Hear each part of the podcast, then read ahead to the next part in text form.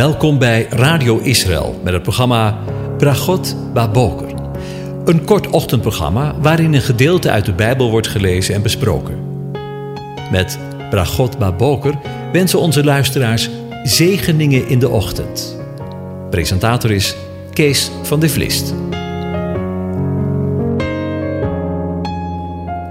Goedemorgen, Bokatov, beste luisteraars. Vanmorgen wil ik weer verder met u nadenken over de dienaar.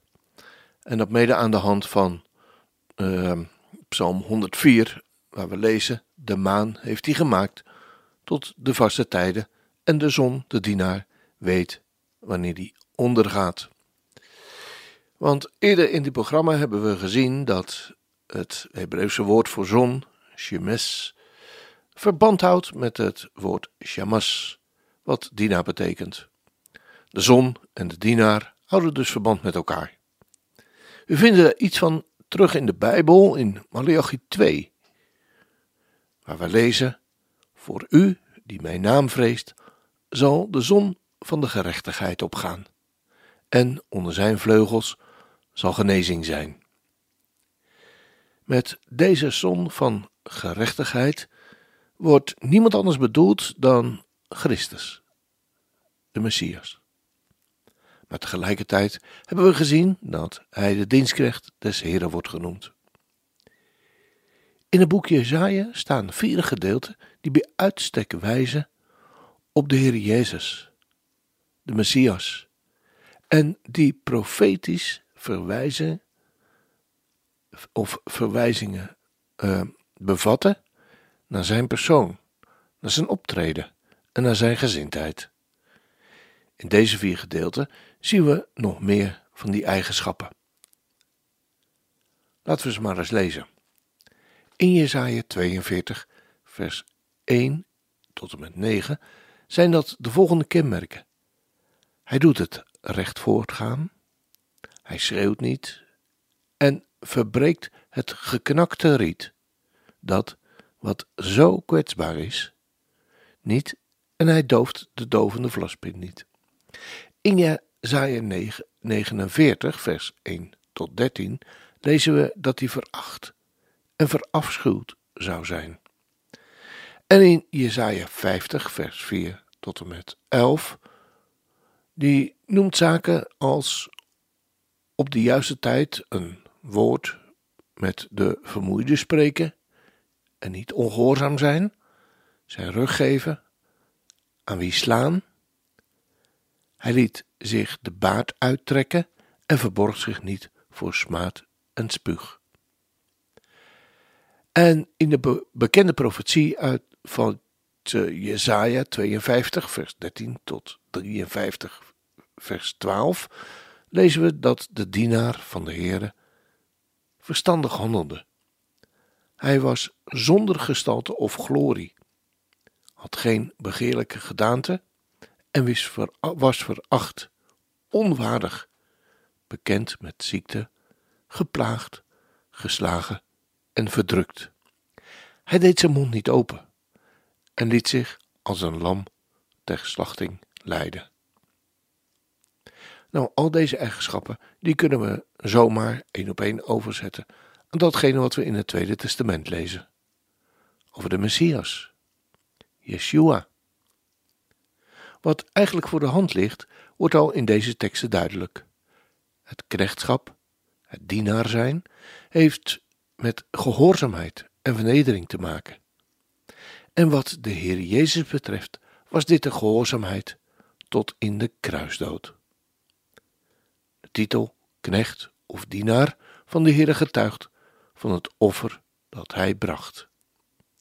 We lezen in Filippenzen 2 dat de Heere bovenmate verhoogd werd na zijn dood. Maar dit betekent eigenlijk dat hij eerst bovenmate vernederd was. Na zijn verhoging heeft hij de naam boven alle naam ontvangen. Zijn knechtschap, zijn dienaarschap, is nadrukkelijk verbonden met zijn vernedering en daarom met zijn mens zijn.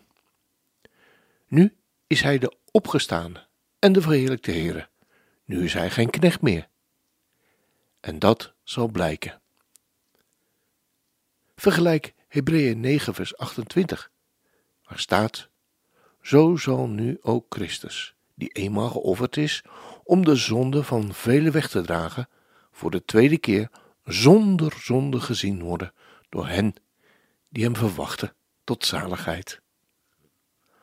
Als het dienstknecht nam hij de zonde op zich en bracht hij die aan het kruis. Hij nam de zonde mee, de dood in. Zijn dood. Wat een onbegrijpelijke liefde en genade heeft God daarin geopenbaard. En wat een voorrecht voor ons om Hem te kennen en te weten dat de Heere in ons alledaagse leven bij ons is. Zijn naam is immers wie Hij is, JHWH, de aanwezige. Hij is immers opgestaan uit de dood. Paulus schrijft het aan zijn geestelijke zoon Timotheus, zo in de eerste brief in hoofdstuk 6. Jaag gerechtigheid, godsvrucht, geloof, liefde, volharding en zachtmoedigheid na. Strijd de goede strijd van het geloof.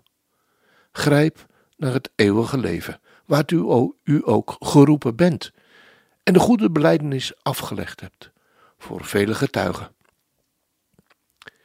Ik beveel u, Timotheus, voor God die alle dingen levend maakt, en voor Jezus Christus, die onder Pontius Pilatus de goede beleidenis afgelegd heeft, dit gebod onbevlekt en onberispelijk in acht te nemen, tot de verschijning van onze Heer Jezus Christus. De zalige en alleen machtige Heere, de Koning der Koningen en Heere der Heren, zal die op zijn tijd laten zien. Hij die als enige onsterfelijkheid bezit en een ontoegankelijk licht bewoont. Ziet u hier de relatie met de zon? Hem heeft geen mens gezien en niemand kan hem ook zien. Hem zij de eer en eeuwige kracht. Amen. Ik moest nog even denken aan dit. Tijdens Chanukka wordt de kandelaar, de Chanukia, ontstoken. En tijdens de eerste nacht van het feest wordt één kaars ontstoken. En tijdens de tweede nacht de tweede kaars enzovoort. Tot en met de achtste kaars. In de achtste nacht. De negende kaars wordt de Shamash, Hebreeuws, genoemd. Inderdaad, het is de Dinaskaars, die gebruikt wordt om de andere acht kaarsen te ontsteken en als lichtbron in het algemeen, daar het licht van de andere kaarsen traditioneel niet voor verlichtingsdoeleinden gebruikt mag worden. Weet u, en zo is het ook met u en mij. Wij zijn van onszelf geen licht.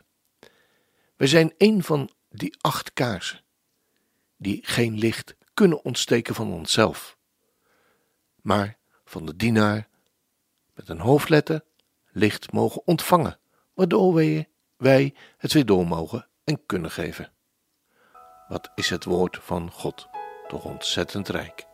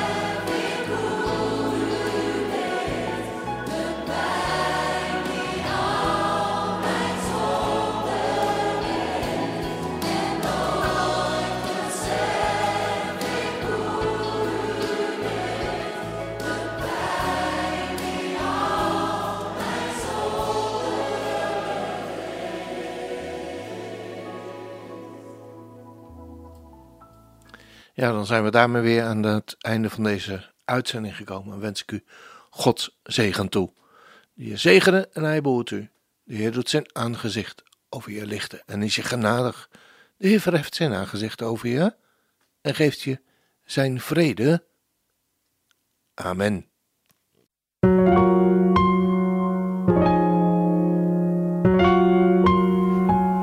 U hebt geluisterd naar het programma Bragot Baboker. Een kort ochtendprogramma waarin een gedeelte uit de Bijbel wordt gelezen en besproken. Wilt u het programma nog eens naluisteren, dan kan dat. Ga naar radioisrael.nl en klik onder het kopje radio op Uitzending gemist.